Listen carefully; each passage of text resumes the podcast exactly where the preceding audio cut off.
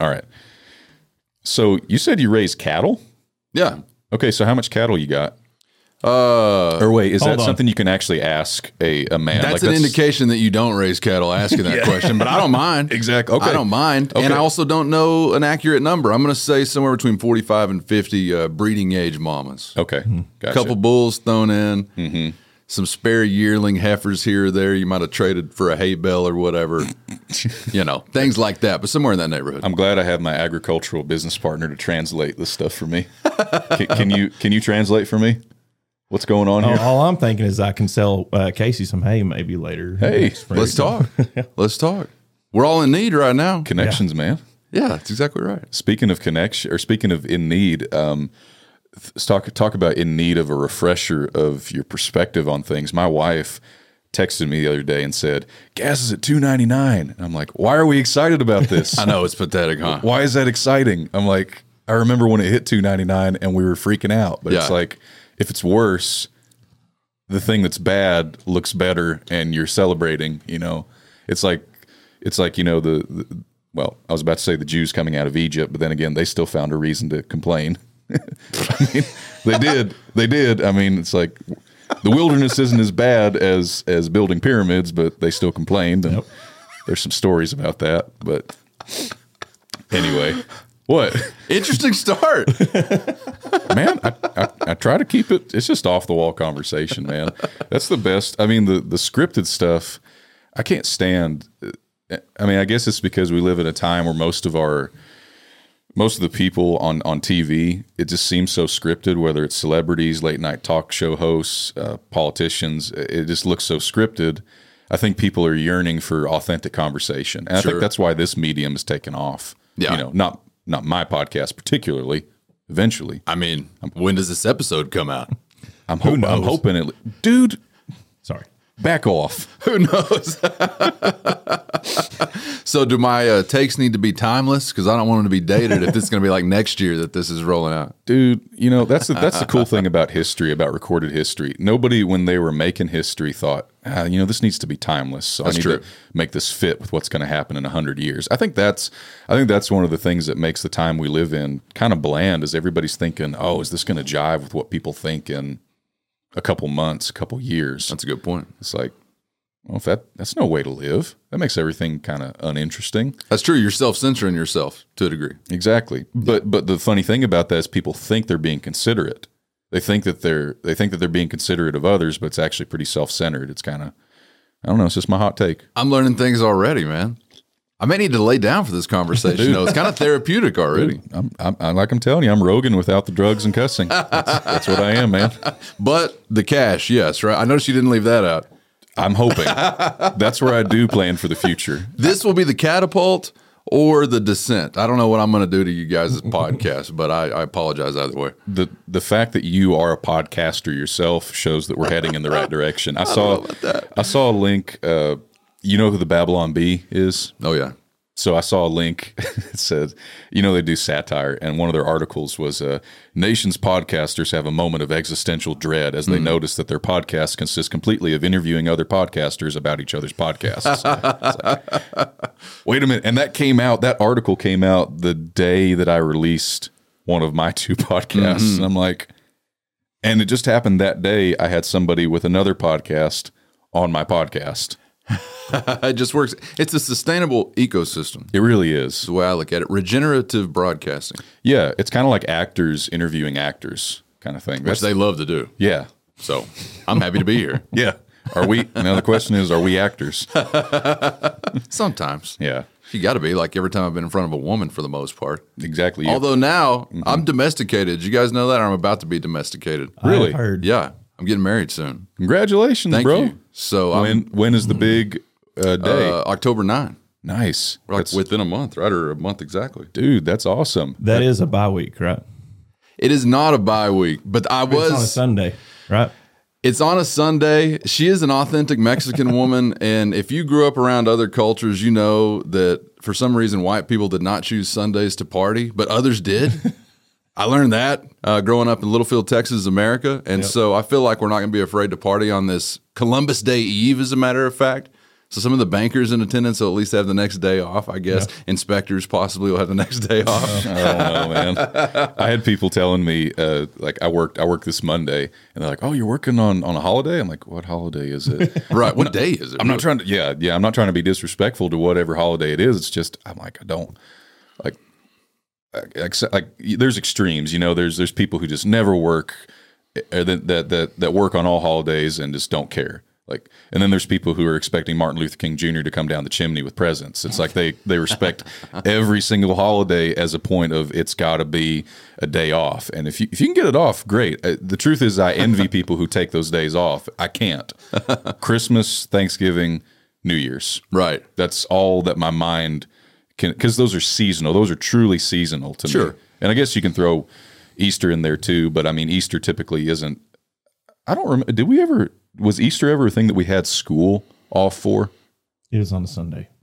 But I mean, like the Easter. I know that Easter's on a Sunday. Good Friday. I meant, like, yeah, the Good Friday. Was that ever a thing that we could? Man, I don't even know. Like a following Monday or something. Maybe it seemed like. No. I think that's what shapes your view of holidays is what you get school time off on. Sure, like Labor Day holiday feels like football season to me. So ooh, yeah, that's a season. Mm-hmm. You know, yeah, just in the rear view. So between cattle and getting married, what else do you do for work? I do for work? Yeah. I sell real estate. Oh, you do that? I do sell real estate. Yeah. I was about to say before you said work, I do several podcasts. Mm-hmm. Yeah, you don't consider the podcasts work. They don't generate any revenue, so that's tough to see, though, isn't it? I mean, because if it gets you publicity, does that not, in a way... generate some revenue? I feel like I would see the money if there was money. Like, I've been pretty good for the most part at identifying when I have money or don't have money. Publicity from a realty standpoint, is that what you mean? Or like marketing wise? Yeah, yeah. I guess so. I'm always hesitant to cross those streams. Mm-hmm. I try to separate the personality. Some don't mind. Mm-hmm. If someone has no idea of my broadcasting background, that's fine with me also, because mm-hmm. You know, if that's not something I'm bringing to the table where I feel like has to be a part of the realty experience. Obviously, some people do, or they just know me, so clearly it is. But you know, it makes you more interesting as a person, makes you easier to work with. It's like, oh, this guy's I don't know. Maybe being a celebrity makes you tough to work with. I don't know. I wouldn't know. I have no clue. I'm the most unaware.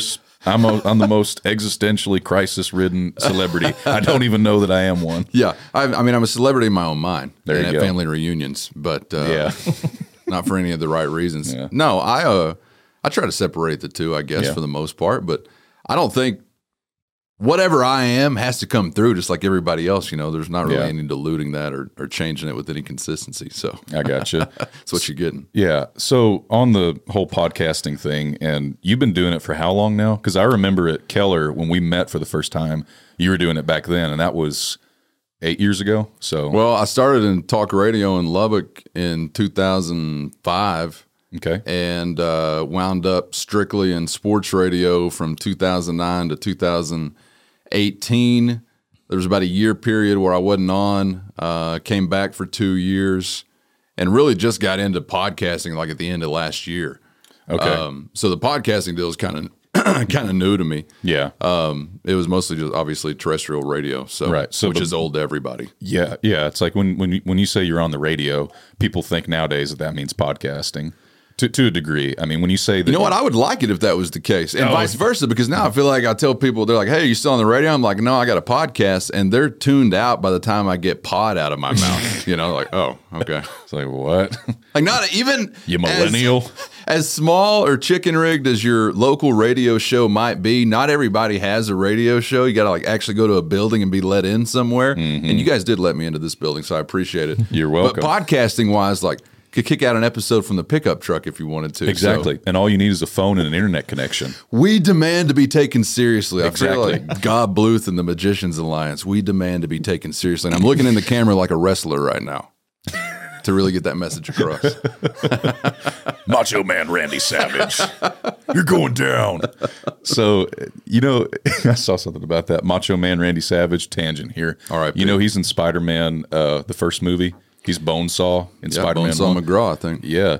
They did a joke. He's like, he trained 20 years in WWE to be ready for Spider-Man. Right. Method actor. Yeah, exactly. God bless him. Rest in peace, Randy Poffo. When did he pass? Poffo. Too soon? I don't know. Too soon. I didn't even. Although when you look at the physique and you imagine what the body chemistry must have been like. Yeah. Maybe he was around longer than you would think, than most scientists would predict, yep. You know. Professional wrestlers don't have a great track record. Yeah, you look at the big ones, like, what is it, Andre the Giant? He died pretty young. Yeah, and he's even big among them. I mean, he was a real giant. So who was the guy that took a fall? I just remember in school, like, coming to school the next day, and they said, oh, so-and-so, was it last name Hart? Owen. From the rafters. Yeah. And I, at that time grew up wanting to be a guy that would kind of... I really thought you were about to say I grew up wanting to do professional wrestling. No, but I always wanted to rappel from rafters until that day. And then I was like, I'm never rappelling from a rafter. Whoa. We all got dreams, I guess, goals. Mine was to rappel from rafters until... Didn't go so well that time. Yeah. At least not above a wrestling ring. I feel like if the turnbuckle wasn't there, maybe it'd have gone differently, although the floor was still there. Mm-hmm. But the turnbuckle, I think, was the initial point of collision. Do you know you're going to get this breakdown on this episode? No. So pretty wild. Speaking of this, when did you realize you had the gift of gab? Like the ability to just shoot the breeze and talk. Oh, man. Like the first time the preschool teacher was like, shut up. Quit talking. No, that's a good point. Yeah, you say gift. I don't know about a gift. Because man, my mouth has gotten me in trouble more times than I can count. So yeah, I have a book on my shelf that my father gave me once upon a time. It's more like a pamphlet almost, because it's like, dude, this should be pretty simple. You don't need an entire book over this. It's called Taming Your Tongue. Yeah, and that was actually, there was some good wisdom inside of that book. Yeah, so thanks, Dad. Uh huh. And he knew it better than anybody that I've got to be tamed. So this is tamed. Yeah, this is me on the other side of that book, dude. That's scary to think about, right? We've got a guy, we were talking about him earlier, that we go to church with. He's that way. You know what I'm talking about? Yeah. Yeah. The preacher? No. He's a... They let this guy preach from time to time. He'll get up there and talk, but he has to type out his lessons, because if he goes off the cuff, I think he'll... Man, if he went off, I don't want to see him off the cuff. I kind of want to. Like you see what happens when you see people off the cuff. Yeah. I mean, and this is the unhinged version. So yeah, I've seen him off the cuff in my dinner table, and it's it's quite interesting, scary. But no, I mean I think it's good to be off the cuff, and it's good to have that unhinged conversation, because I mean, to a degree, you got to pull things back from time to time and be diplomatic. But I mean, I think everybody's so afraid of offending people nowadays. And everybody's so afraid of getting in trouble that nobody says what they think anymore. Sure. And it's like, a lot of people don't think either, so that's the prerequisite. Yeah. People don't even have that. But I heard this one time, and it said people will spend the majority of their life waiting to get to a point where they're sheltered and protected so that they can say what they really want to say. Mm. But they've spent so much time waiting to get to that point, they no longer believe what it was they wanted to say. Mm-hmm. Does that make sense? Mm-hmm. It's like you don't say it long enough. If you don't say what your convictions are and what you actually think, and you get to the point where you feel like you can say it, you've gotten to the point where you're not even convicted of that stuff anymore. Yeah. So you're just going to be a talking head, pretty much. Yeah, were you really ever, if you weren't willing to say it? Fair enough. To begin with, I guess. Yeah.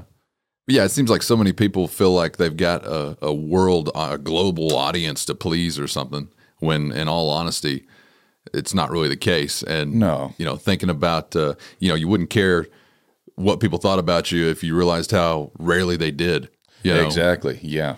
Other fatherly wisdom I was given once upon a time. Yeah. That's a tough one to get over too. Yeah, it is. And you said it, we have a worldwide audience, but the thing is that we just think we have a worldwide audience that we should care about what they think. Sure. Kind of thing. It's like everybody's going to hear what you have to say in the day of the internet, but you shouldn't approach it as being a people pleaser. I mean, the way I look at it is Jesus couldn't please everybody, so why should I?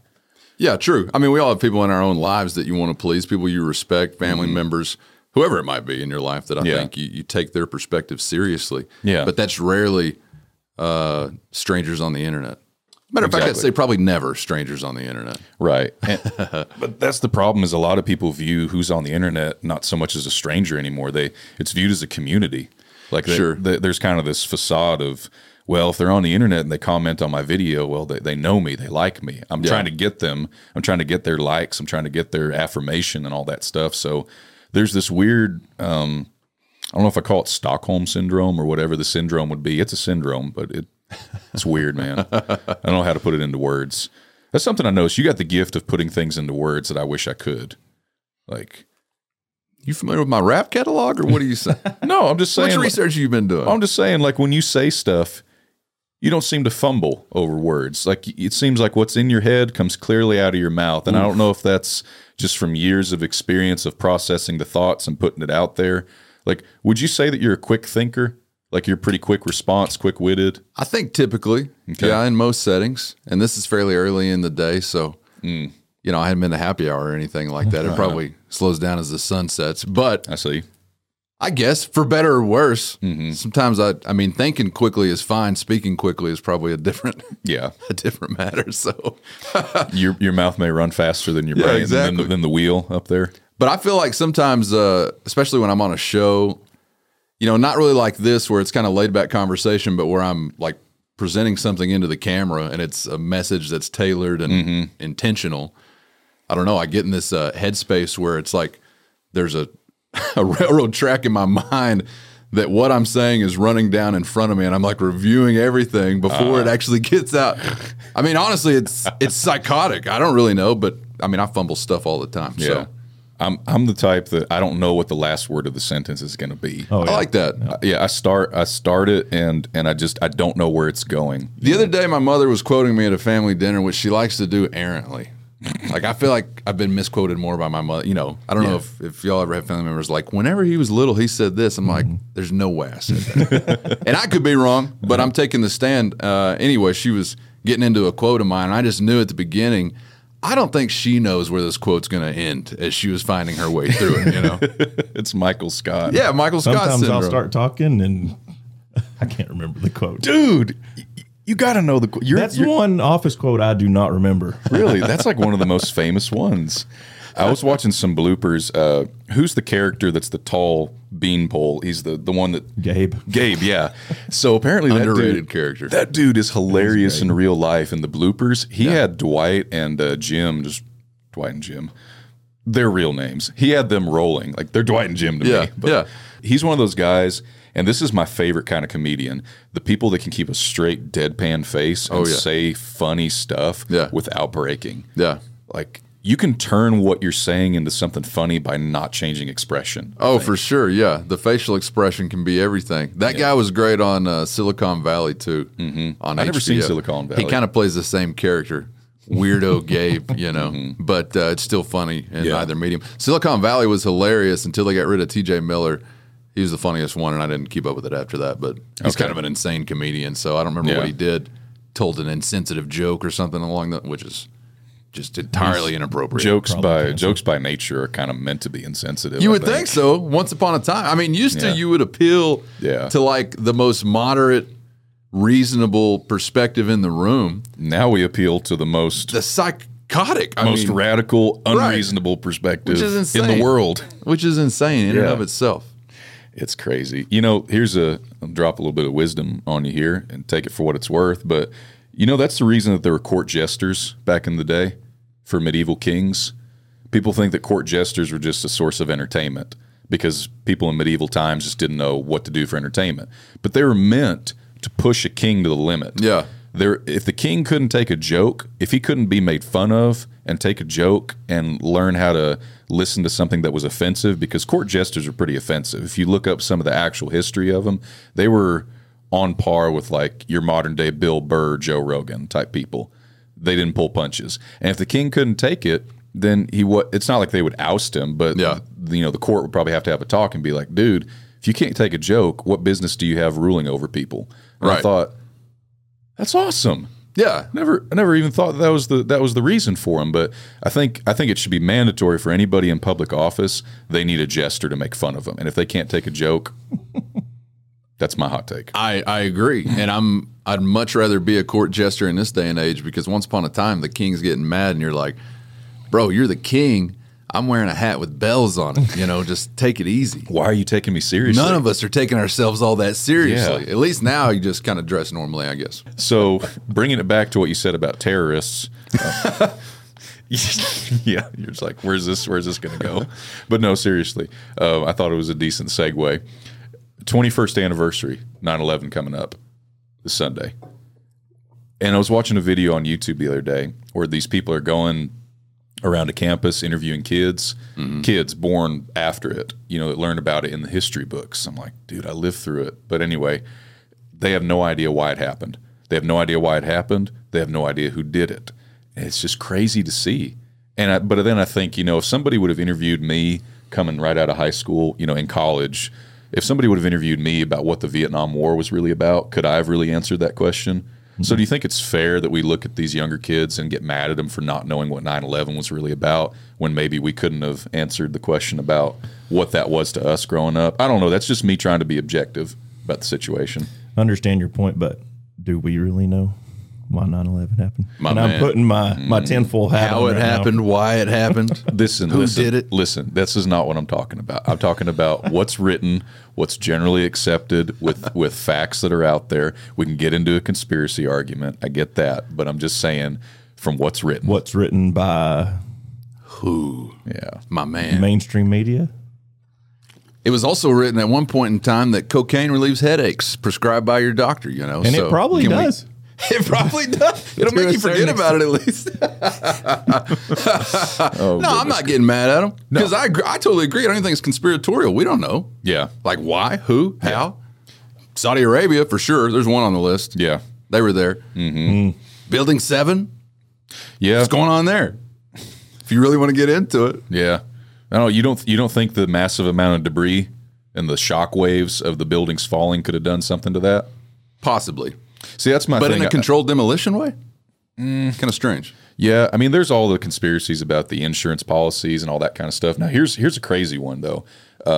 Not as crazy as some of the other stuff out there, but I was watching a documentary last night, actually, and there was a guy on American 11, the first plane to hit the tower. And, you know, they have the seating chart of where everybody is. They know where this guy was sitting as opposed to the other five terrorists on that first plane. This guy joined the Israeli army, and he was an American. Joined the Israeli army when his family moved to Israel. This guy was a tech billionaire during the dot-com boom in the early 2000s, late 90s, and he was on that flight. And he was a trained Israeli commando, and he was sitting between two terrorists. And it's like there's this whole diagram of how it potentially would have played out of if he would have been on that plane, would he have fought back? And it's because they show a diagram of how, because he was sitting in front of a terrorist, that guy might have gotten to him before he could have done anything. But, you know, it's weird when you hear stuff about who was on the plane and how high profile they were. Yeah. That's where my conspiracy stuff can start going a little bit. Not too much, but a little bit. I don't know why it has to be such a conspiracy just to want to know more. Oh, no, I'm not saying that's a conspiracy. Like the Pentagon stuff, yeah. It's just wild, man, to even think about that. 21 years later, and we still don't know. And it may not ever. Yeah. Oh, no. I mean, it'll be a JFK deal eventually, and I guess it already is. Right. Yeah. There's another video on YouTube. I spend so much time on YouTube. But YouTube is the reason why I have doubts in this whole 9/11 deal. So, see, in 2009, sitting in my dorm watching YouTube, get kind of scary. Yeah. But this guy heats up this piece of metal to a certain temperature that's less than the melting point of steel, and he's able to bend it like a noodle, you know. So like the whole argument of the jet fuel can't melt, I'm not saying that they melted. I'm just saying the structural integrity was definitely damaged, and you know that whole thing. But but I do like looking at both sides of the argument, and I think that should become a pastime, or not a pastime, that should become a common practice of everybody today. Sure, look at both sides. You can be conspiracy. You can be conspiracy. I can read the history books. That's fine. Let's just have a conversation about it. Yeah, I feel like anybody that's trying to shut any of it down is just revealing themselves as maybe someone with an ulterior motive. So, exactly. I don't like anybody that's outlawing questions, you know. Exactly. Well, that makes you a conspiracy theorist now. It's just asking exactly questions right about stuff. Yeah, and I'm sure there's a paddy wagon waiting for me outside. Funny how that flipped, yeah. Bring out your dead. Bring out your conspiracy theorists. But I don't know about you, but good grief, as we've seen the weeping and gnashing of teeth as a result of the last administration and the era that we're into now, the thought that anti-American interests, as most Americans view them, could really be organized and infiltrated within this country has only become more and more realistic to me. It hasn't gotten further into conspiracy land. I mean, and conspiracy theorist was a term that was crafted by the CIA anyway to discredit those asking questions. Yeah, I'm talking about documented. That's smear campaign. Yeah, exactly. From the get-go. Yeah. No, I can see it. I mean, it's hard because you can look up and see just about anything to confirm your bias on the internet. Oh, sure. If you think America has been infiltrated by Chinese communists or by whoever, you can find something out there that speaks to that. If you think it hasn't, you can find something that speaks to it. And we're at a place right now where there's so much information out there and there's so much of a vetting process that we have to go through of verifying whether or not it's real. Mm-hmm. We're kind of in this nihilistic state of, well, can't prove that anything's real, so might as well just live in our bubble. I know. You know, I mean, there was always, you'd hear warnings about how dangerous a time it would be whenever you couldn't trust what was right in front of your eyes, and we're well into that now. It's amazing how quickly it became that way. Things got out of hand really fast. I feel like Ron Burgundy over here. But, you know, I really feel, I still have faith in people and in the populace. Yeah. You don't need fact checkers. You don't need any of the bowling alley bumpers or parameters or safety nets or any of that crap when it comes to people, I think, deciphering information. Yeah. I trust them a hell of a lot more than I do any news outlet or, again, the fact checker brigade or whatever. Yeah. I mean, they're hall monitors. It's crazy. They want to police the public. They never got past the hall monitor stage in high school. They were so mad when they got that job taken away from them. I completely agree. I think there are so many people that are in media that had no influence maybe growing up, and they didn't deal with that very well. And they may still not have much now, but when you have a Twitter account that's got 60K or whatever followers, you kind of feel like you might have some, and it really puts them on a high horse, and they don't wield influence or power very well. I think that's the majority of them now, it seems like. Yeah, you got a point there. I mean, you think about it, power and influence used to come to people by way of trial and error and by way of going through trials. Yeah. Nowadays, it's like overnight you have power and influence just because you did something controversial. And you're taking somebody who has no experience with how to use that and wield it, and now all of a sudden, it's like a monkey with the football. Not like a football, the football. Sure. With the button. You know? Scary, man. Yeah, I mean, they use it as a weapon. I mean, most journalists are activists. They're not journalists, they're activists. Yeah. Nowadays. So, which I think is fine. Just as long as people recognize that. I think most people can recognize that. Yeah. Which is why there's no need to turn on the television really in any way, shape, or form to get any kind of news. I mean, it's all angled in a certain way. So as long as you understand that, I think most people can handle that. Yeah. Most of my news comes from YouTube.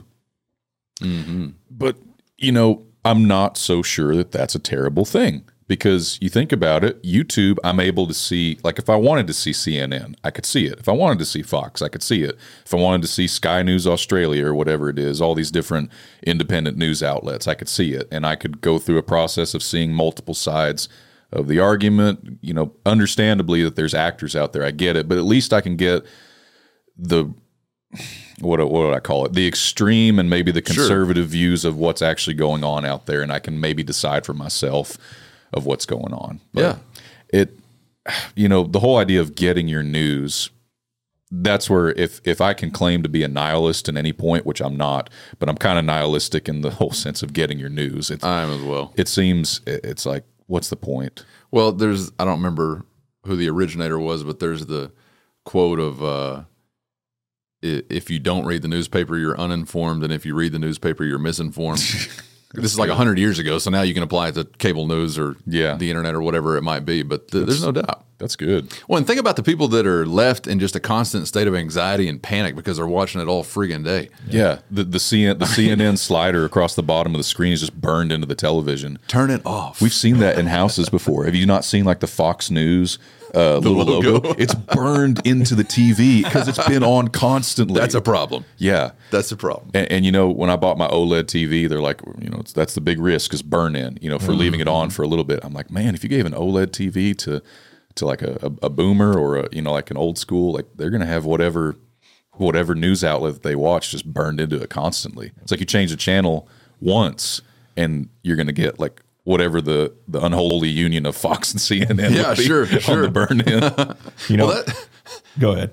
Well, I was just going to say, I feel fortunate sometimes to spend so much time in the ag or ranch communities because disconnected. Oh, good grief, yeah. And then you see people that are tuned in all day, every day to these types of things, and they go on vacation and disconnect, and they're like, wow, what a miracle from God. I can't believe how great I feel. Like, yeah, exactly. I mean, try it on a more frequent basis. Exactly. I think Twitter, you're talking about getting news. Uh-huh. It's like the greatest news aggregator ever. I mean, I really think that's where I go. I think he meant to say aggravator. Also, aggregator and aggravator. Yeah. That's where I really go when, like, something's happening. And it's never like, hey, what's Fox or CNN saying? It's like, what's this independent media guy who's on the ground in this riot with his iPhone? Yeah. What's he saying? And, like, that's the place you can really go get that stuff. Yeah. Or YouTube or things like that. Yeah. What were you about to say? I think we passed the subject now. We were talking about Fox News, but both of my two living grandparents watched Fox News all the time. But even my granddad the other day, he said, I can't watch it anymore. No. Finally, he's 80-something. He said it's just too depressing. Oh, man. The blood pressure, man, is just either one. It's terrible. I mean, 8-panel or 8 talking head panel, right? Yeah. All screaming at each other in 7 minute segments. Can't get a word in. Oh man, it's awful. Speaking of Twitter, anytime I listen to you, you're always talking about something you see on Twitter, but I have not seen you on Twitter in a really long time. No, I just had incognito? To remove it. Yeah, cut it out. You know, like a cancer of some kind. At Locked On Tech, I got a new podcast, Locked On Texas Tech. So I'll espouse some things there, but no, I like to follow, to lurk, to collect some news or whatever. But this is weird for a guy talking into a microphone. And again, on the third podcast of the day to say, but I don't feel like often I really have something that needs to be shared. You know what I'm saying? Especially in however many characters or less. I played that game. I mean, we're all roughly the same age, aren't we? We're kind of within the same range. I don't know. Who did I just insult? Because I just turned 38. No, I'm 32. You made me feel awful. I'm 29. like I look like I'm the same age as the gray-haired dude. I was about to say within 10 years. So we're within the same decade. But like we grew up in the moment where social media became a thing. And I remember all those times where it was like, oh, yeah, I love these likes and whatever. I'm going to tell everybody everything I'm doing, and it's great. People are paying attention to me. It's awesome. I'll go ahead and create this, like, fictional type of narrative about who I am. And then eventually you just realize it's trash. What a waste of time. Yeah. And I always just thought, not everybody does, but sometimes I just envision, like, my father or grandfather's on social media. And it just took me to a point where I thought I never want to be as an individual represented on social media again. I have no use in it. Yeah, I wonder what our folks from the past would have been like on social media. What would a Julius Caesar's midday status update have been? This son of a, I think he's scheming on me. Yeah. I think that's what it would have been. This Brutus cat. What's he up to? I don't know. This guy's sus. I'm getting a little suspicious. Something like that. Sus. And it's not to say that that's wrong or whatever, because I know a lot of people use it, but it has just made people so dramatic. And we live in a television culture, so everything is so performative. Yeah. And social media makes you so performative. Mm-hmm. Like I see just regular people I know, they're like giving monologues in their car seat. Oh. Why? Like performative behavior can bring out the worst characteristics because you're trying to generate a reaction. Exactly. Performing is not being. That's not who you are. Yeah. And so I think whenever you're constantly 24 hours a day, like in this performative mindset, oh goodness, it doesn't lead to good things. I feel like that's how I would sum up the entire social media conundrum. It makes people act the way that they aren't. And then when you're processing this guy performing, you're like, well, this guy looks like kind of a jerk, or I don't really like him. He may be right, but that's probably not who he is. Yeah, exactly. You're just chilling in the living room or whatever. Yeah, yeah. I mean, I think the worst actors that we see out there, I think deep down they're not that way, but they've conditioned themselves to be that way. Either now they don't know how to be any different, or even worse, they can never be perceived any different. Oh, sure. That's got to suck. Like, if you deep down know, I'm not such a terrible person, but man, I've spent all this time acting terrible. People don't view me as any different. Right. Now I got to act terrible, or else people are going to think I'm disingenuous for not being terrible. Well, it's like rappers growing old. Oh, yeah. Or Howard Stern aging as a grandfather. Mm-hmm. How do you ever get out of what you were, you know? It's kind of a curse, I guess, in a way. Yeah. Good luck. That's why you got to be thinking about the upcoming days when you're younger. Like, don't be just thinking you live in a box of your 20s. Oh, absolutely. I remember the comedian Cat Williams had a great bit about that, just talking about, you know, like rapper, like, you're going to be hard at breakfast? You're eating breakfast and you're already gangster? Yeah. You know, you can't live that way all the time. The most relatable joke he's ever told was the pimp decision. It's like, now, son, I can buy you an Xbox with one controller and one game. Now, Daddy can do this all day, every day, but I can go down to the classifieds and get you a Nintendo 64 with 60 games and 2 controllers. You say 60 games? That's a pimp decision right there. That's a pimp decision. Who would have thought you had such a great Cat Williams impression? That's not bad. It's not high-pitched enough to be Cat Williams, man. But I've seen it enough in my day. I remember when that made the rounds in the mid-2000s in high school, and that was like, that was it. I remember when pop culture references started to become a big thing in high school. Like, people were referencing evolution of dance on YouTube. You know, that video, that guy in the orange sweatshirt, t-shirt doing the dance, Charlie bit my finger, you know, like the golden age of the internet, you know? Yeah. I'm a pretty nostalgic person. That's one of my biggest downfalls. He'll speak to it. He's like, am I the most nostalgic person you've ever met? Oh, yeah, probably, but I know you a lot more than other people. Fair enough. But who's not nostalgic, though? I mean, well, when right now can seem so bad, I mean, it's easy to be nostalgic, even for times that weren't that good. I mean, the 90s, they were great, but it's kind of nice to be able to have your whole life on your phone to a degree where you don't have to wait to hear from people when they get near a wired phone, you know? But then to a degree, it's kind of nice to not have to be able to hear from people for a little bit. But he's got a song called Breaking Up Was Easy in the 90s. He's got a line in there that's poetic. He said something about how when like back in the day, I could have been out all night and could have gotten home and called you, and you could have been out with your friends. But nowadays, if I call you and you don't pick up, I know that you're rejecting me because you've got a cell phone. It's like that kind of thing. It's like the constant connection makes it to where you know these. This is where I can't finish the thought, but you know what I mean. Yeah. We were talking about Tyler Childers yesterday, and then love Tyler Childers. And then you resort to Sam Hunt. Do you know who Sam Hunt is? I know really? Sam Hunt, yeah. Oh, okay, well. Yeah. I remember your bit. You were talking on the radio about Luke Bryan one day, and that was one of the best things I've ever heard about. Which you claim to not ever have known who Luke Bryan was. You really didn't? No? No, and I still don't know a song. He doesn't. Well, I know it's, Country Girl, Shake It For Me, right? I was trying to think of the stupidest ones I've ever heard. Chew-tobacco, spit. And on the back room. I don't know. You just throwing the whatever. That was Blake Shelton, the chew-tobacco. Yeah, it's terrible. I don't mind people having whatever taste they want to have, though. You know, obviously a lot of people like that. So you can search out and find great country music still. That's not it, but it's great pop music, I guess. Just talking about poetic country songs, and we go to Sam Hunt.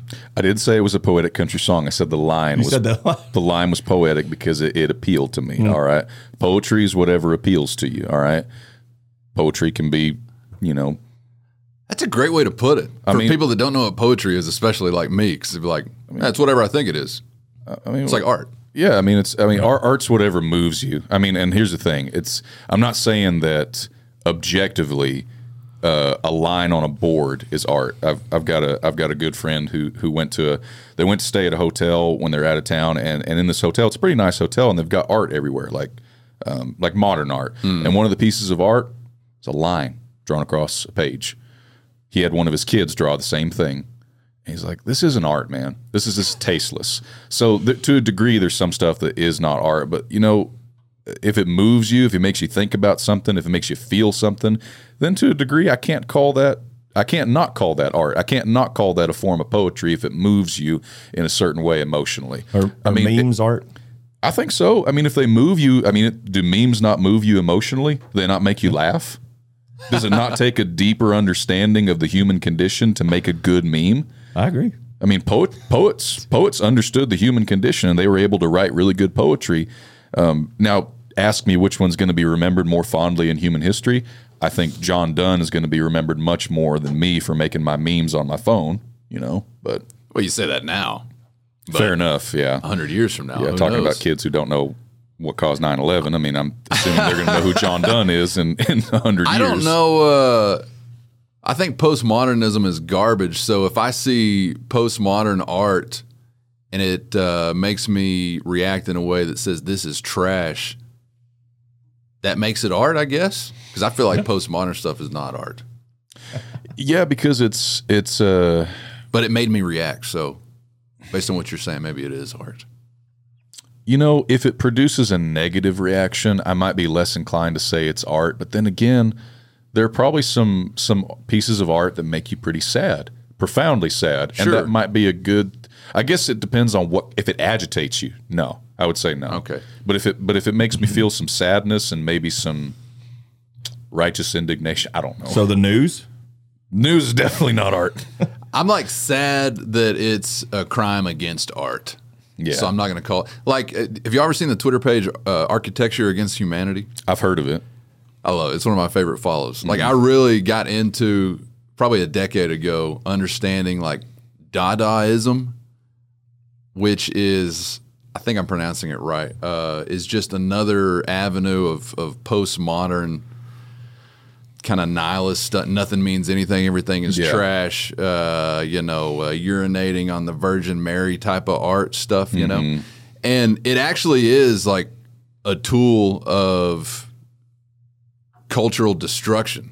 Like, it's not just something that comes up organically. It's got a purpose. Coached. Yeah. And it's trying to destroy. It's trying to upend everything. Okay. And so, like, we're here in Lubbock, and one of my greatest frustrations is the fact that Buddy Holly Hall looks like someone that hates beauty designed it. Yeah. I mean, out of all the things you could have come up with, we come up with something that says, I hate classical beauty. When just down the road on Texas Tech's campus, you got some of the most beautiful buildings you'll find. Mm-hmm. And it drives me insane, especially just down the road from a courthouse square that looked like it would have been the favorite of Soviet Russia. And I feel like, man, okay, we really biffed this one back in the day. Good God. It's not even ugly. It's just nondescript. It's just boring and nothing.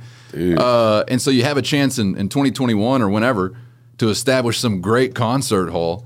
And, like, I'm thinking about Fort Worth's, like, Bass Hall and stuff. I mean, that building, like, makes you feel something. Are y'all familiar with that building? I'm not. It's got, like, these huge trumpet-blowing angels sculpted on the outside. I mean, it's awesome. Around the same budget as what this one's built for, same capacity roughly. But you look at the inside of that thing, you look at the outside of that thing, it's like, this is beautiful. And it really, kind of like you're talking about with art, or like with a chapel or an old church or sanctuary, it like really casts your eyes up to the heavens and makes you think about things beyond like this reality. Yeah. Buddy Holly Hall does not do that. And I'm so frustrated. That's what we went with. I'm like, it is no Sistine Chapel. What in God's name were people thinking? Architecture Against Humanity is something like that, where it's just pictures all around the world, just Twitter account. I am going to give this all around the world, and they show these beautiful buildings compared to now what people build. And of course, there's a movement now where people are saying, no, we're going to get back to like classic architecture, and we're going to, if we remodel a building, we're going to make it look like it was built 200 years ago. I hope that's something that sets in a little bit further. I have no idea how I wound up in this part of the conversation, but I'm mad at Buddy Holly Hall. And quit making us have a sippy cup to have a drink. Have you guys been to a show there? I have. You know the sippy cup route, right? Did you go to the concession stand at all? No, I didn't. It would have cost you about $15 just to get in the game. They make you have a sippy cup with a lid, Buddy Holly Hall, branded, of course. Legit looks like a sippy cup. They don't want you to spill it, I guess. If you don't bring it back, you're in for another sippy cup. And these are about $3 a pop each round. And they won't even make you a Chilton. Do you guys have time for my Buddy Holly Hall beef list? Because I've been to several shows. They're bringing great acts, thank God. But I got so much beef. I just feel like you need to get on what's it called? Yelp, and you need to leave them a scathing review of them. I mean, they've got all these, like a drink menu, and it's like, that'll be the day margarita, rave on whatever. All these Buddy Holly song name cocktails, right? Then I'm like, hey, can I get a Chilton? Lubbock legend, invented right here in the LBK. I don't know if we have the stuff for that. Matter of fact, I'm not even sure if I know how to make that. Homeboy has to run to the back. Like, I don't know, go talk to the manager or something.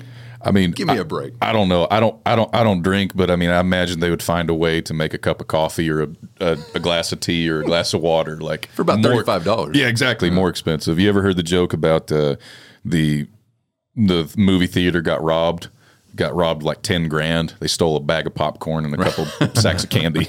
Right. That's about how it is. I mean, I get some of it, but. And I remember movie theaters being expensive back in the early 2000s and late 90s. Like I remember like a deal of Skittles, I think it cost $2 back then. Yeah. Nowadays it's like $4 for a thing of Skittles about that big, and you open it up and the bag's even smaller and the bag's half full. Right. It's packed with air. Yeah. I've always wanted to find a woman that I didn't have to tell to load the purse up to go to the movies. And I did, praise God. You know? That's how you know you've arrived. I'm like such an anti-movie theater guy, though. I mean, what a scam. Oh, man. See, I love the experience. I love that. Yeah, I can get into the experience, but yes, it's a scam. Like everything around it. Yeah, I mean, I want to just let me bring in my own food. Like, don't make it illegal for me to bring in my own food. Like, I don't know. There could be some weird smells if you're bringing like Tupperware with leftover casserole or anything. Dude, if I want to watch Top Gun with my wife's broccoli casserole, who are you to tell me no? If you got some of that, I'll come watch it with you. You're oppressing me if you tell me no. Broccoli casserole. Beanie weenie, that's the way to go. If I could watch Top Gun with chicken spaghetti, glass of iced tea, some corn, mashed potatoes. Oh, man, that'd be so much fun. That's like the ultimate wish, huh? Well, you know, that's what you can do at the Alamo Drafthouse. That's what I was about to say. Yeah, I've never been there just because I prefer to go to IMAX to see new movies. Oh, yeah. But... And my family, like they like something a bit in the middle. They don't want to go to the Alamo Drafthouse because people are going to be talking during the movie most likely. They don't want to go to IMAX because it's too loud and the seats don't recline. Right. But they love the reclined seats at the Cinemark XD. Some people are getting crazy with it though, man. I'm seeing people bringing blankets in, like ladies putting the bags under the eye patches, like she's going to bed. Oh, just straight up put a mask over her face, told us to quiet down. It's really, I thought, egregious. But that was just one time. 10 points, big word. Alamo Drafthouse is cool. I like that place. But I did go to one quote-along, Army of Darkness. Oh, yeah. And it was terrible. It ruined the entire thing. Because it's like, all right, everybody, here's the line we know. 3, 2, 1. And everybody's just like, all right, I'm over this. He like said 10 the minutes. Thing. Yeah, 10 minutes into it, I'm over that. But I dig it otherwise. Yeah. I like the idea of having your own theater at home. That'd be all right, too. I go into a lot of people's houses and in their basements, they got the movie set up. Like, this is my rich friends in high school had the home theaters. Yep. I always thought that's what made you top 1% rich. Nowadays, really? Yeah. Dude, I thought growing up, if you had a fridge that dispensed water, you were rich. That was when you made it, you know? Wow. Man, we were loaded. We had water out of the fridge, and it was a self-built home theater, but you should have known me in high school. I would have dispelled of that notion. Oh. That the ones with home theaters. No, man. you were just one of the rich kids that kind of went off the rails, I'm sure. Yeah, I'm sure. No, man, I like the theater experience, but just the turnstile, the cash register, I can't really get over. But, like Top Gun was one of those that you feel like you got to see in that setting, right? I mean, so what'd you think? It was amazing. I watched it in a dust storm. Hell, I saw it at the drive-in, and I still loved it. Really? I need to go back and see it in a theater. I really hadn't even seen it in that kind of setting. But they're probably going to re-release it in theaters. They did already once, but they're probably going to do it again post. Which, by the way, if you go back and re-release your movie, and now it becomes the number one, number two, number three grossing movie of all time, the post-initial release revenue should not count towards that. I think that's just a bone to pick that I have, because they did that with Avatar and Avengers Endgame. This is back when I was a Marvel fanboy before I woke up. But anyway, they re-released Avengers Endgame to beat out Avatar, and they did. And then Avatar got re-released in anticipation for Avatar 2 coming out. And it beat it out. And I'm like, this is, it's a peeing match. It's like, what are we doing here? I left Avatar. I thought it was terrible. You think so? Okay. I only went because it was a buddy's birthday and he wanted to go for some reason. I'm like, we're 23, man. All the things you want to do, you want to go see Avatar with your buddies? Yeah, I just went to the arcade. See, I was mad the whole time I was even there because those movies don't interest me at all. These fantasy, whatever. It was a spectacle. I mean, at the time, it was the coolest movie ever in terms of spectacles, 3D. I mean, I liked it at the time, but I mean, looking back at it, I mean, no, at the time I loved it. I saw it in theaters 5 times because of the spectacle. But listen, you were 20. Are you serious? You were 23, right, at the time? I don't know what in that range. I was like 16, maybe 15 at the time. Okay. So I was, but I'm really stepping on some toes here. Then I didn't know I was gonna. I have not seen Avatar for the record, dude. We've insulted A-list music stars. We've insulted local architecture. That's right. I mean. If you don't insult me, I'm going to feel left out. I guess so. You didn't design Buddy Holly Hall, did you? Maybe I had a hand in it. Maybe I was one of the donors. I think I'm on one of the donor bricks on the side. I want my money back if I was on that list. But no, I saw it a couple times and I really enjoyed it. But looking back, or when we watched it out of the theater on a regular TV, like a 32-inch little plasma screen TV back in 2010, it was garbage. It's not meant to be because it's Dances with Wolves in space with aliens. Oh, okay. It's The Last Samurai in space. It's the same story. Guy comes to a foreign land, gets lost in the culture, ends up getting sympathetic to the culture, ends up having to choose between that culture and the people he left behind, chooses the culture he's ingratiated with, becomes part of the people, saves the people, lives happily ever after with his native wife or whatever. It's the same story. And I thought, if that's all it is, then all I went to it for was the spectacle of the theater. That's all it is. So yeah, I get kind of taxed with just everything being so green screened and fake, and so like the spectacle of like Avatar stuff like that to me just more so makes it roll my eyes, I guess, because I'm just like, all right, well, yeah, great graphics, I guess. Everything's great graphics. How fake can you make something these days? Like you watch an action movie and like everything is possible, and I'm kind of like, I don't know if I really want everything possible anymore. I kind of miss the old shoot the scene and only achieve what you can achieve, I guess.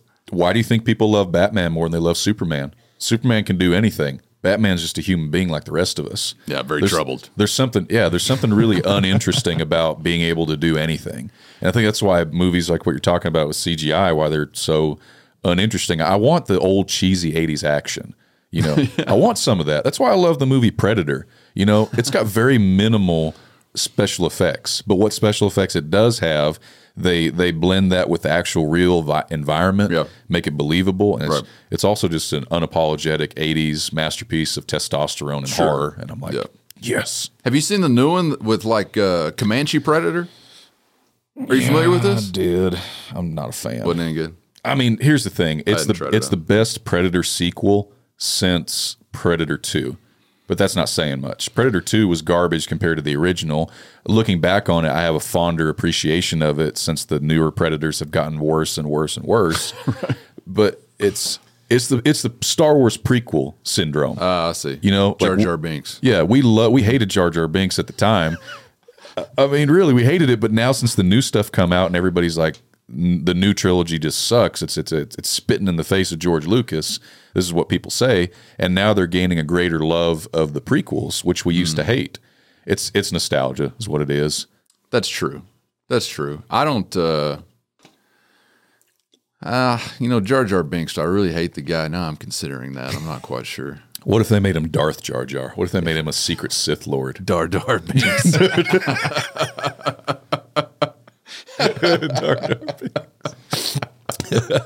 My first Star Wars movie was Episode 1, and I was thinking like, this is what Star Wars is? This is what everyone's getting? Yeah, it was mine too. That was a mistake. 99. Second movie I ever saw in theaters. First one was The Iron Giant. Yeah, but you know, when I remember last year I got a new television and some new sound system equipment, plug it in, get it all set up, you know, get on the guide or whatever, and I see Star Wars on. I'm like, perfect. Put it right on, crank it up as loud as it'll go. And I just, you know, got a a fight scene or whatever. I'm like, okay, it's built for this. Yes. Even though I don't care about what's happening in this story. I just want the sounds feeling. And looks good, you know. It's Avatar. Yeah, very simple. Very simple, I suppose. Yeah. I love, we have one of those at the house. It's just a really nice soundbar system. It's got the side speakers, a subwoofer, and the 11-channel soundbar. And a friend of mine, Matthew, he says, you know most movies can't take advantage of all 11 channels. I'm like, don't tell me that. Don't suspend my disbelief.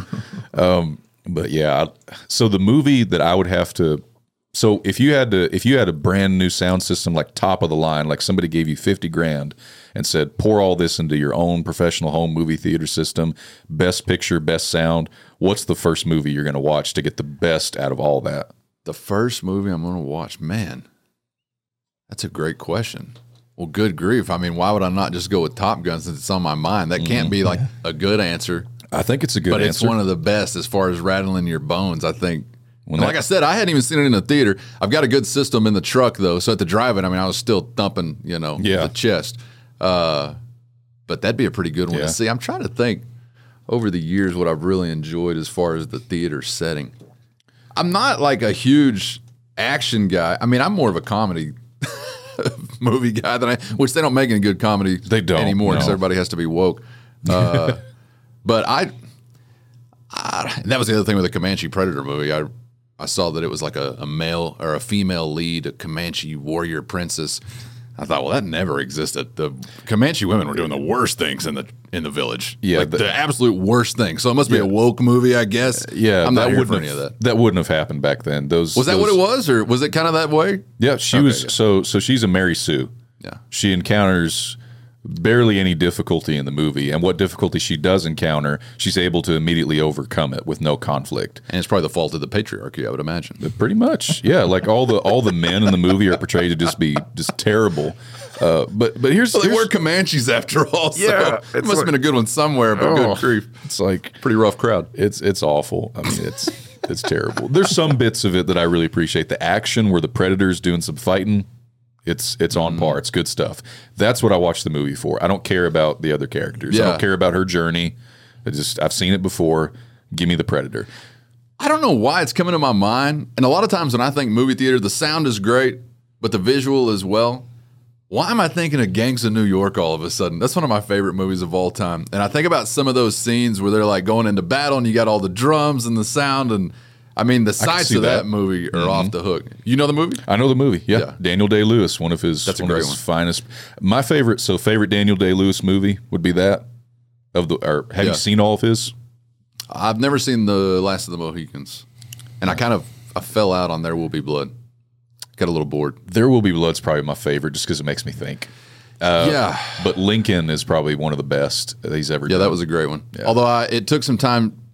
And I didn't know this before. I understand now. It took some time to get used to the voice. They're like, no, that's really what Lincoln talked about. And people that were trying to project their voice back in the day were not speaking in low tones. No. Yeah. Which it was a whole education for me based on that movie. Because when you're like, that's a good point. Right, first Lincoln scene, you expect him to come out like, free the slaves. And he's like, free the slaves.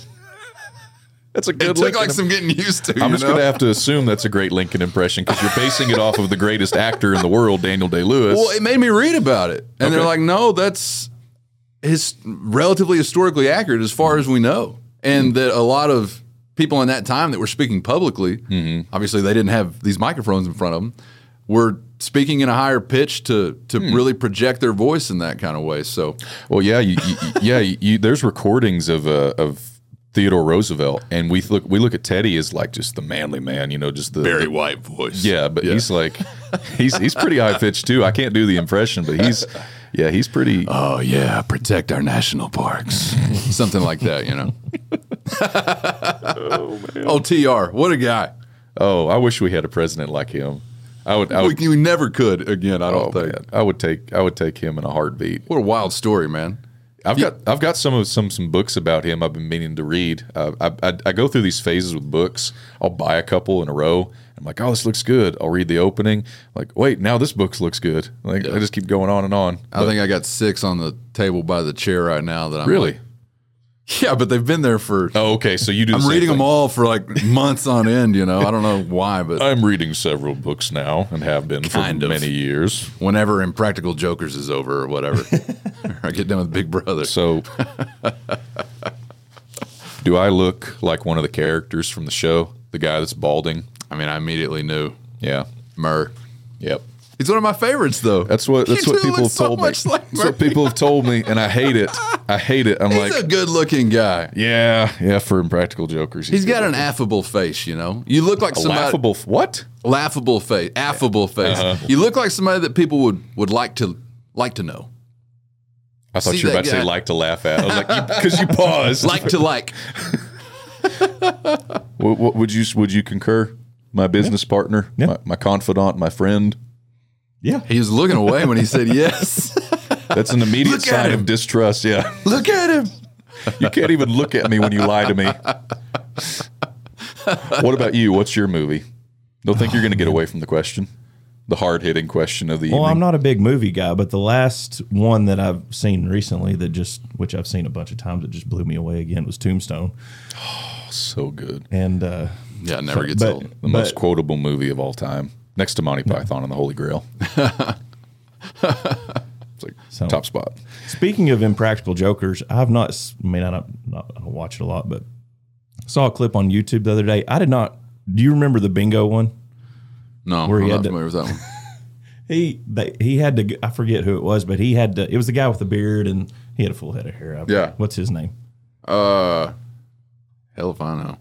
Anyway. Sal Murray. Joe and something. Okay. Quince.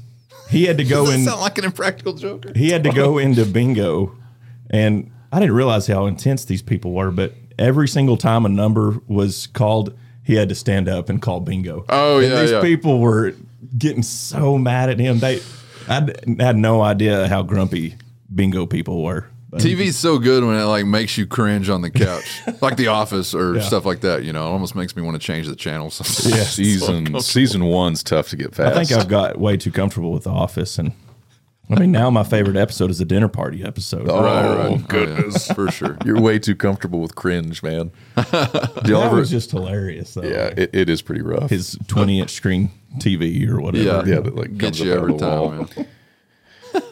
I sometimes go down the YouTube rabbit hole. Hard to believe, I know, but of YouTube cringe videos. Mm. I'll just try to like. What's that like? Try not to cringe. It's just like you real life situations. Yeah. There's like real stuff that happens, and it would make you cringe. It's like people saying stuff that they would think would be funny, but it ends up not being funny. You know, that kind of stuff. And I prefer the try not to laugh challenges. Then I'll send them to him, and he's like, "You're an idiot."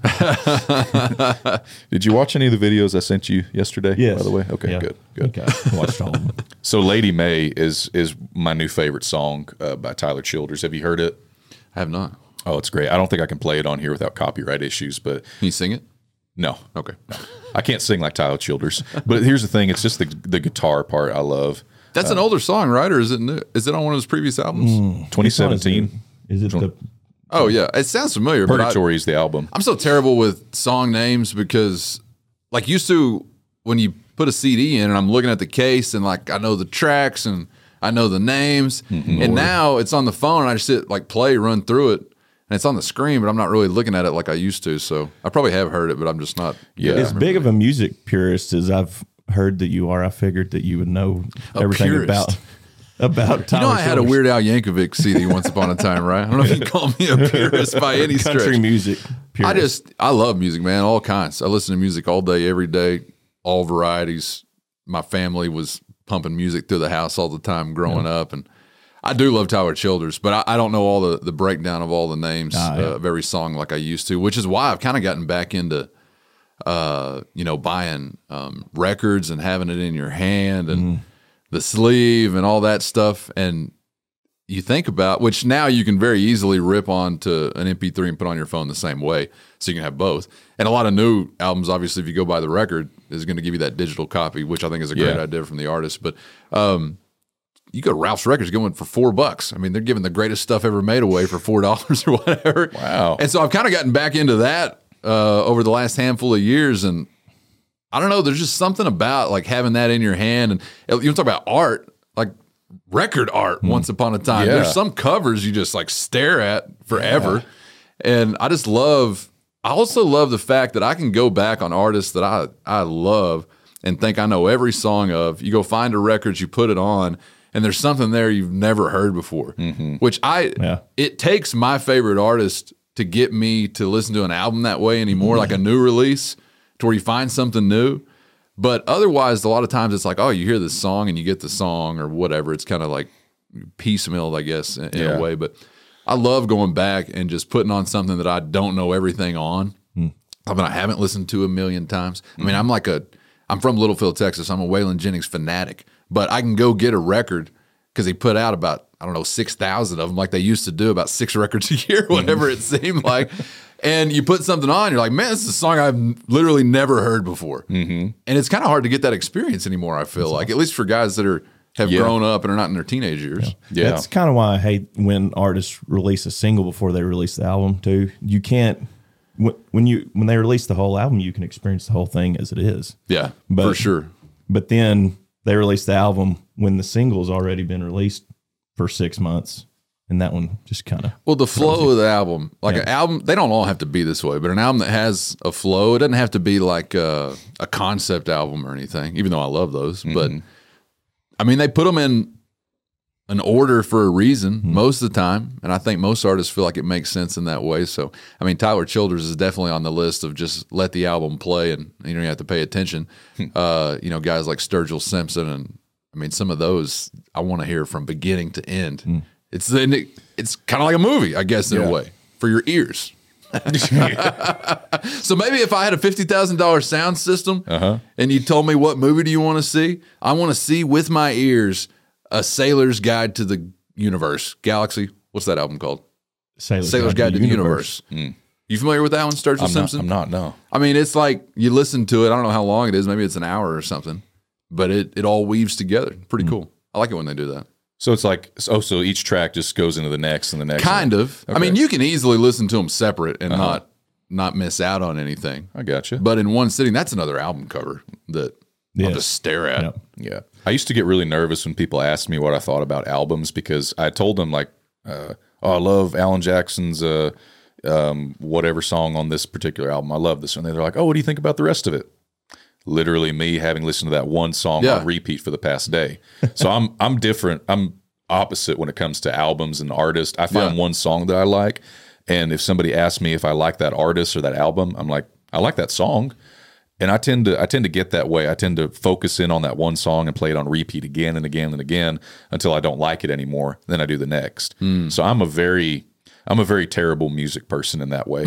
You should be ashamed of yourself. I really should be, because I don't think I enjoy music the way that you're supposed to enjoy it. I think the way you guys describe it, it sounds like it's the better, more fulfilling way to enjoy music. No, I think you just enjoy it as you enjoy it. There's no wrong way. Can you go back to that music later on, years from now? Oh, yeah. Yeah, I can. I mean, I've got stuff that I know I've listened to for, like here, for instance, I listened to Bill Withers' Lean On Me on repeat when I got my little iPod Shuffle, the little iPod Nano, the one that's like that big. Yeah. I listened to it constantly when I first got it when I was like 15. About a year ago, I went through a phase where I listened to it constantly for a couple days.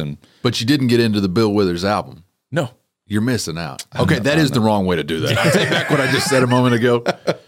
Well, that's one of those $4 records I scooped up, Bill Withers, and you know the hits. I mean, he's one of the greatest of all time, R.I.P. Yeah. I think he just took the long nap like a year ago or maybe 2 years ago, but got a Bill Withers album because of some of those hits and then just let it run through. Yeah. Oof. Smooth as eggs, baby. I love Bill Withers, man. Who is he and what is he to you? If you can work in the lyric dadgummit girl like he does there, who is he and what is he to you? I was looking you in your eyes too much there. I'm sorry if I made you feel uncomfortable. I was like, not accusing you of anything.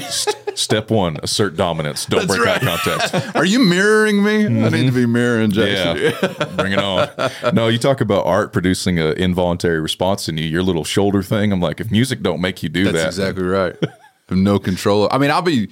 Like I said, I love music, so I listen to it all day, every day. And I'm in my vehicle a lot.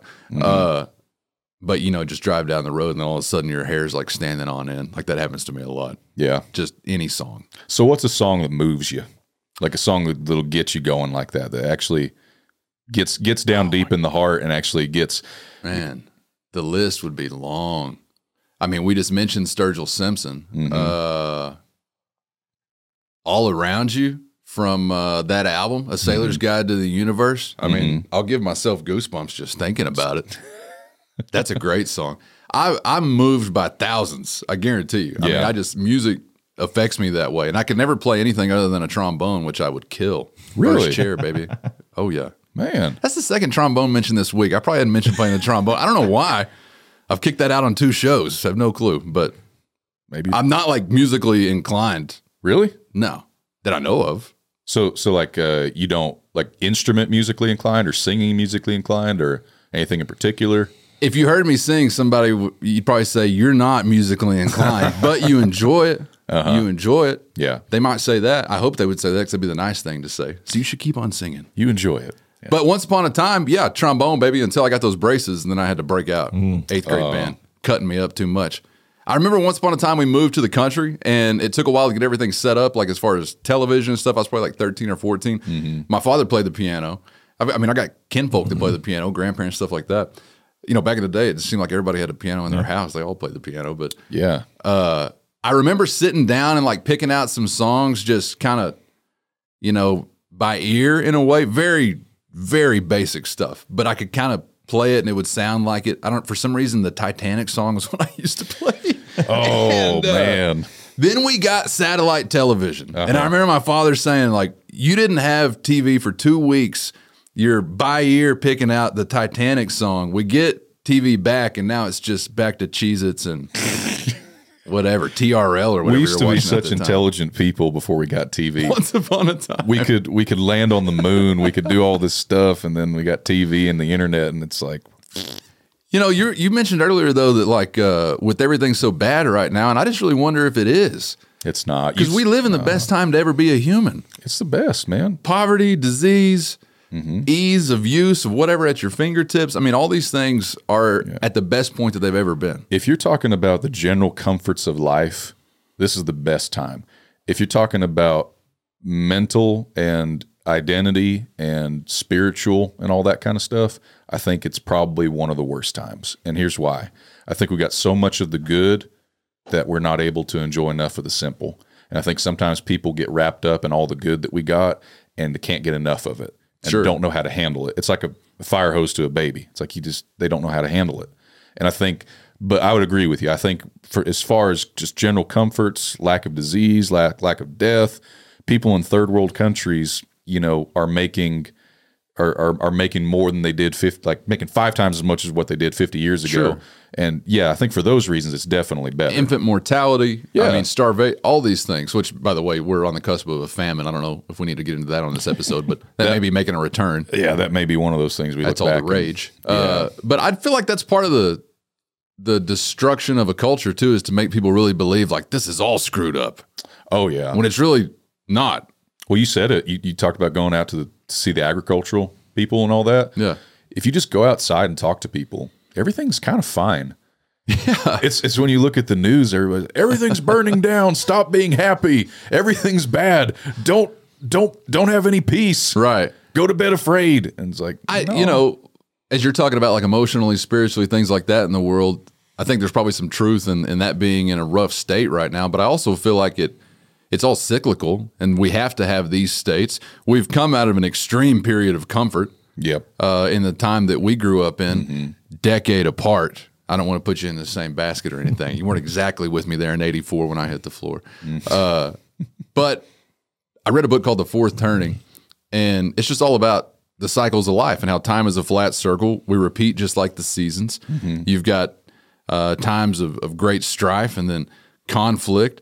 And then that's going to lead to a more comfortable time. And then you've got a disintegration or whatever of that comfort. And that's the point we're in right now. Yeah. So we're going to have an uncomfortable reset. I think we really have some hard times coming here in our country. We're not there yet. It's going to get much worse. I really do think food is going to be an issue globally. I mean, they're talking about billions migrating as a result of what they'll say is climate change. But I think it's going to be more so these people dying as a result of famine. And if you really want to get tinfoil hat, it's intentionally inflicted, in my opinion, because it's all based in destructive energy policies. You know, like what's going on in the Netherlands, what's going on in a lot of places right now with farmers, with agriculture, and don't think it can't happen here. I mean, we could pretty soon be dumping piles of manure on the courthouse steps in Lubbock, Texas. I hope not. I love that that's the first move, though, for the farmers. Yeah. You're coming at us? Get the manure, boys. Get the manure. They ain't got no plan for that whenever that's covering up the front door. They're gonna I love that. What are you going to do now? Get the manure. Oh, yeah? Yeah. 30% reduction in fertilizer, get the manure. You're going to be, they're going to be dumping manure on the courthouse steps, and you're going to be like going the other direction. And they're like, wait, what's he doing? I'll be back. I'm going to the Buddy Holly Hall over here. Yeah, they need a little spread, too. But I mean, these things are coming. There's no doubt about it. Mm-hmm. I mean, you can look at places like Germany right now, and they're like gathering wood for the winter. Yeah. Because of destructive energy policies.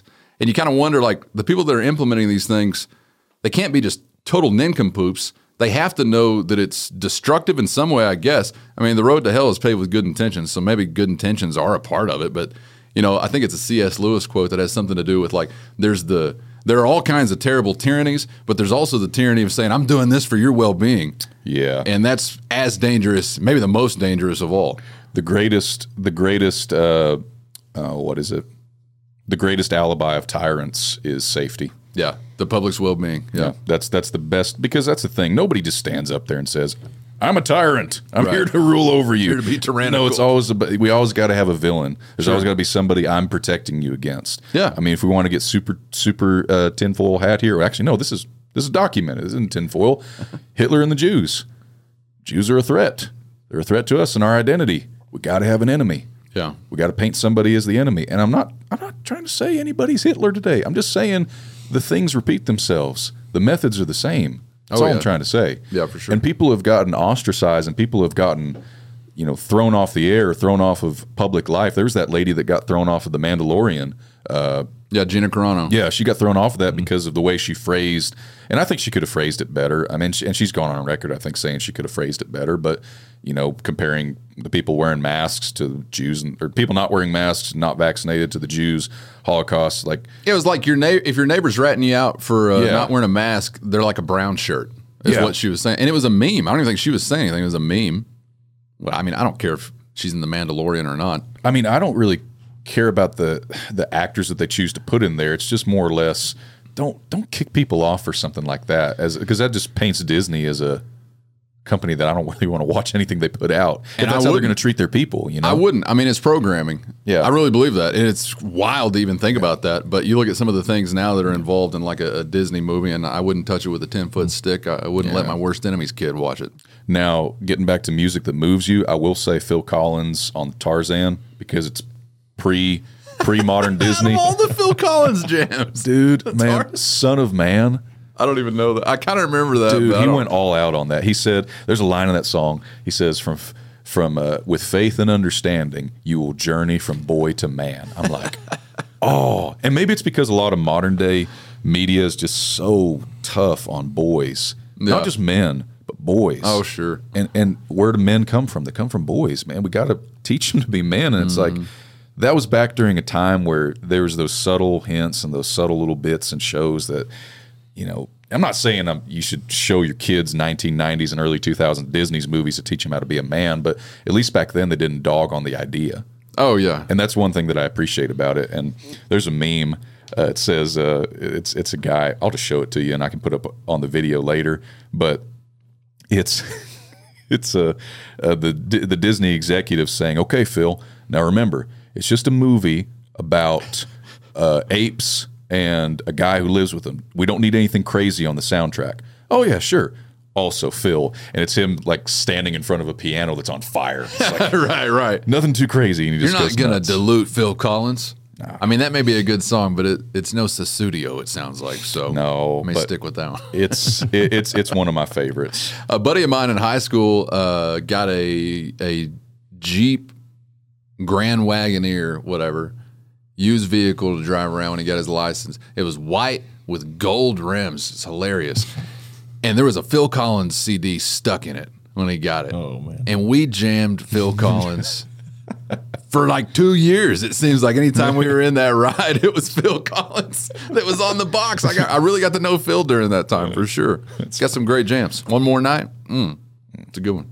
It reminds me of How I Met Your Mother. I don't know if y'all are familiar with this, but Marshall had a old Cray Fiero that and the Proclaimers was stuck in his car. And so 5,000 miles, they had to listen to that on repeat. That was a great show until they actually explained how they met, how he met his mother. Oh, no. Oh, they gave away the magic. I was like, what an ending. Well, it was just a terrible ending. Yeah. The way I love Marshall, though. It was one of the great all-time television characters. Isn't it funny how shows can be ruined by such a terrible ending? The kid's telling him about dinosaurs, and he says, oh, thanks, I didn't want to sleep tonight. Looking at what's, since I'm an inspector, I think this episode is funny when Ted buys this old house, and the inspector comes in and is like, well, I rang the doorbell, but it doesn't work. He's like, oh, yeah. Doorbell does not work. And he goes upstairs and he comes back. He's like, well, I think we're going to be out of here early. And, oh, that's great. And he said, well, and he starts naming off all these terrible things. Oh, no termites, you know? And he said, and he mentioned the hobo and he walks off and Marshall's like, did he just say hobo? And later falls through the ceiling. He's like, found the termites. Found the termites. I love, that's one of my favorite forms of comedy. It's really quick comedy, like when things happen super quick in a skit, like somebody gets hit, somebody runs into something, somebody falls. When it's really abrupt like that, that's my jam when it comes to comedy. But then again, it's kind of unfair comedy. It's kind of like walking up to somebody and tickling them and saying, ha, ha, I'm funny because I made you laugh. or like a movie with a jump scare in it. It's like, see, we're a scary movie because we jumped out and scared you. Like that to me is not a scary movie. If it relies on jump scares, it's not scary. Yeah, if they like never show you anything and you're terrified, that's a pretty good scary movie, I feel like. Like the Blair Witch, Once Upon a Time, when he thought it was real. Goodness. But yeah, scary movies, I mean, those are the easiest ones to make poorly, I feel like. I love a good scary movie, but it's like 1 out of 100 or 500 that are any good. Paranormal Activity, when it first came out, I remember everybody's like, this is the scariest thing ever. It's awesome. And I think it was because it was so novel. Like, that's back when the found footage thing was new. You know, they made that movie for $10,000. Really? $10,000. They made that movie. Let me tell you this. Amityville Horror, the Ryan Reynolds remake, I saw on a Sunday night in a theater with a buddy. There's like 2 people in the theater, which for some reason made it even scarier. Mm-hmm. That movie freaked me out. And I go back to the house. I lived in a trailer house at the time. My roommates are out of town. And I'm like, I wish somebody was here with me right now. All of a sudden, my buddy calls me after, an hour, and he's like, hey, I'm thinking about coming to your house. Sleeping on the couch. Like, come on over, bro. That bad. But that was there's some jumps in it, but, like that one, What Lies Beneath, the Harrison Ford water movie, that one freaked me out. Back in the day, Signs, when I saw that one in the theater, I'll have to go off on a tangent here, but my family, I was still in high school, took my girlfriend to see it. We saw Bill Cosby at the Municipal Coliseum that night. So it was a scary night all the way around. We survived that one, though. Thank you. Thank you, Lord. Saw Signs like late night. My family had moved from the country into town because we had a black mold problem, we found out. So we're like ripping out the entire house, right? So we're living in town in a duplex at this time. Our house is surrounded by corn that my father farmed at the time. Of course. I have to call the old man. Hey, we're going to see a late show. Is that all right? Yeah, when you're coming back into town, because the farm was located between Lubbock and Littlefield on Highway 84. Check the wells at this farm. Okay. And these are like, these are engines. There's not electric wells at that time. So it's like, like really pumping out. So it's like 1:30 when we're coming back home. I got my girlfriend. I'm 16 or 17, whatever it is. I got to go check this. In the middle of a cornfield, like you got to drive down the rows. I mean, you're surrounded. It's like as big as this room, the space where the engine is, the well motor, and you're surrounded by corn. After seeing Signs, and I remember my girlfriend was like, are you going to take me home before you go do that? I said, hell no. You're right there with me. And so you get out in front of the headlights. It's so loud, and I don't know if that thing had any drip oil in it or not. I don't know if it was running right. I just know it was on, and I got home ASAP. That movie freaked me out. And it probably looks corny now if you watch it. I hadn't seen it in a while, but I don't know why that that trip to the cornfield was one of the scariest of all time. You were not prepped properly. And that relationship didn't last. I think that was the night she found out I was a coward, so she left me. Like, dude, I'm not going to save you for anything in the corn. What do you want me here for? We used to mow yards when I was in high school, and we got the Olton Cemetery job. There you go. You had to change water, which you spend enough time out there, it's just... You're right. You know? Yeah. And anytime people would say, like, we'd go change water in the middle of the night out there at the cemetery, and you keep your head on a swivel, but... It's not near as scary when you spend hours on end out with dead people. Like, it's just, I remember watching, and it's not a scary movie, but I was scared of it as a kid. It was Deep Blue Sea with Samuel Jackson in it. With the shark. Yeah, with the biologically engineered sharks designed to cure Alzheimer's. And it's like, what are we doing here? I never saw that. Are you making this up right now? No, they're designed to cure Alzheimer's, and they're making super sharks out there. And it's like... It's supposed to play with this deep idea of, what are we going to do? Like, we give sharks the ability to think and to be like just super sharks, and they're super intelligent, but we get to cure Alzheimer's. Is it worth it? We got a whole ocean full of, these crazy killing machines. Right. Anyway, I just remember because I was born in Hawaii and I grew up around the ocean. Oh, really? Would not go swimming for a long time after watching that. Wouldn't go swim in a pool. Well, like we already talked about, the road to hell is paved with bioengineered Alzheimer curing sharks. Like that's common knowledge. That is the greatest change up of that quote ever. Well, I'm just good intentions, bioengineered sharks. I think it fits. It is, yeah. I love it. That's awesome. Oh, a cancer cure that turns everybody into crazy zombies. I Am Legend, wonderful movie. Yeah, or a vaccine that blows up a teenager's heart. So there's all kinds of wild stuff going on. Full circle. Here we are again, folks. Shout out to those myocarditis maniacs out there in the audience. Demonetization coming near to a podcast near you. Oh, my bad. I'm not even monetized, okay, man. It's all good. It's funny the steps that YouTubers and podcasters have taken to keep themselves from getting demonetized, mentioning that stuff. Like, there's one guy... JP, Awaken with JP. You know that guy, long red hair. He's a very dry bar comedian type dude, and anyway, when he says vaccine, he'll go. Yeah, he'll like. I've heard some guys like that. Yeah, they'll just mess it up to where change the word. Yeah, it's that we're at that point. I mean, like Jeff Goldblum says, life finds a way. And there you have it. Stupidity and tyranny find a way. Speaking of which, greed found a way with those new Jurassic Park movies. Those were garbage. No offense if anybody likes them. Jeff Goldblum is rolling over in his grave, and he's not even dead. He's just weird like that. He hated it so much he went into a grave and he rolled around in it a little bit. Yeah, it's bad. And they tried to bait people by putting the original three actors in the new one. They didn't get me. No, I was out at Vince Vaughn in like the second or third one. Vince Vaughn was in one, remember? Like the second one. Oh, yeah. He was the... going way back. I've seen just the original one. That's an enchanted life, right? That's a good place to stay. No kidding. You think about that, though. I wish, like, if there was a way to have only watched one of a certain series of movies, I would do it. Like, if I could go back and only have seen the original Star Wars and not seen any of the new ones... Maybe I would add in the prequels, maybe. The first three or just? The first three, yeah. The original 80s and late 70s ones. Right. I'd probably do that with the original Alien movies, Alien 1 and 2. Speaking of which, going back to female protagonists, I like what Alien did with the female protagonist because they made her a strong female, but they didn't make her insufferable. That's what I appreciate about those movies. You can have a strong female lead. I was meaning to say this when you're on the subject of the new Predator movie. I've got no problem with a strong female character. No, I love Ellen Ripley as the lead in that movie. She's a strong female character. I love Sarah Connor in Terminator 2, strong female character. But they're not insufferable and they're not Mary Sues. They don't demean all the people around them to make themselves look good. Yeah, no doubt about it. I mean, that's just realistic. Yeah. All the strong women I know in real life, which I know plenty, are not victims.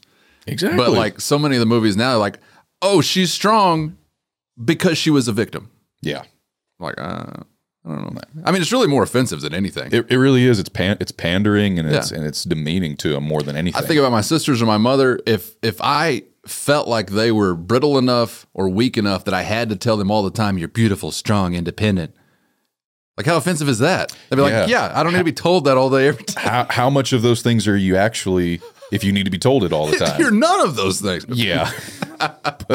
And the cool thing was that Sarah Connor was a victim in the sense that something happened to her. Like, she got chased by a killing robot, you know, that's bad. That wasn't her redeeming quality. No, it was how she came out of it. Right. Exactly. Now it is like, I'm a victim, applaud me. Yeah. Admire me.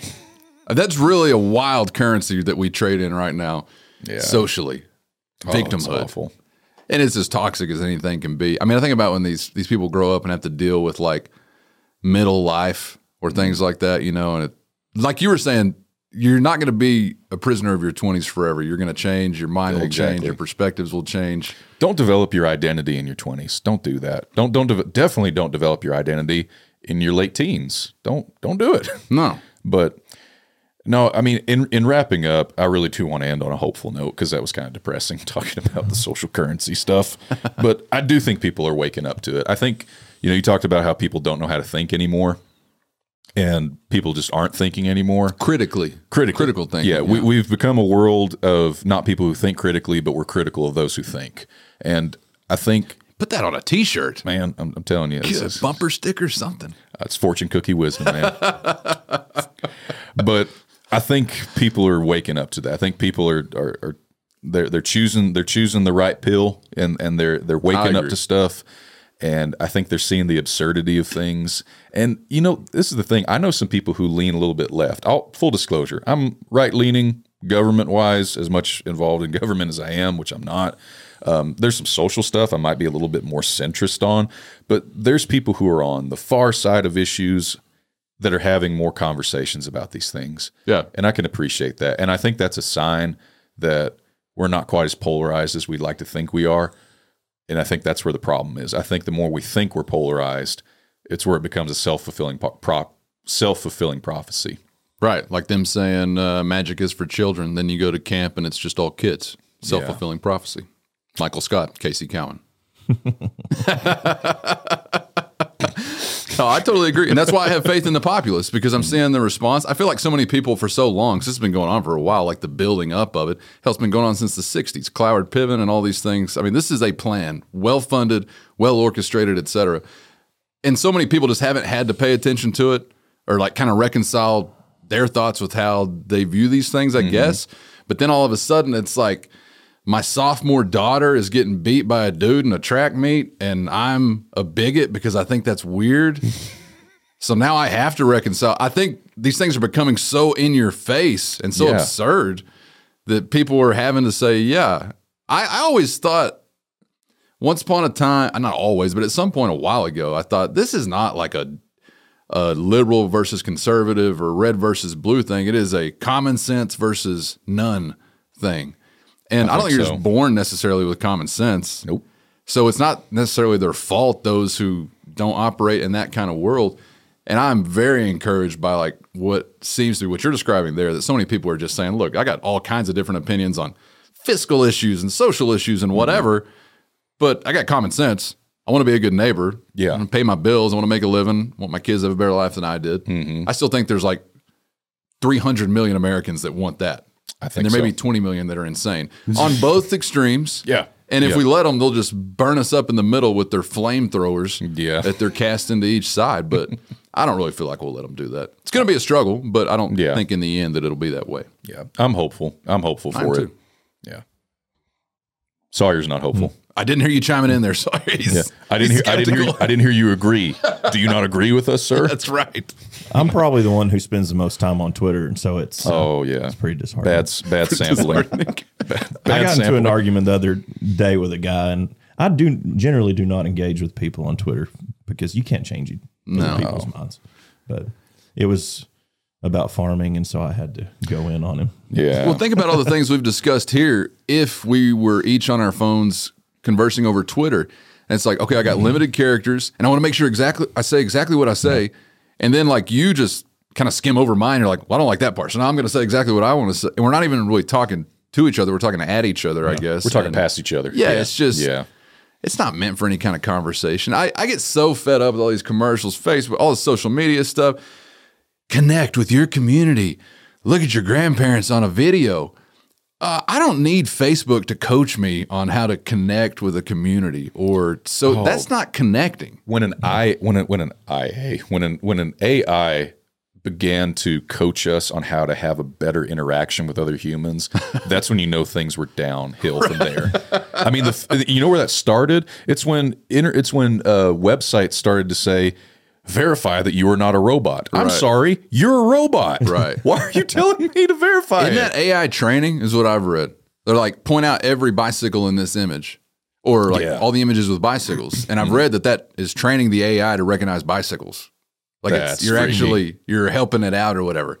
So now I refuse. Not today, Skynet. I will not access this website. I will not tell you what a stoplight actually looks like. I don't need this subscription or this free coupon. I don't need it. But I'm sure y'all have noticed, like, television commercials, all these corporations who have got no values really. I mean, and I'm not saying they necessarily have. I don't care. Make a profit. Try not to kill anybody.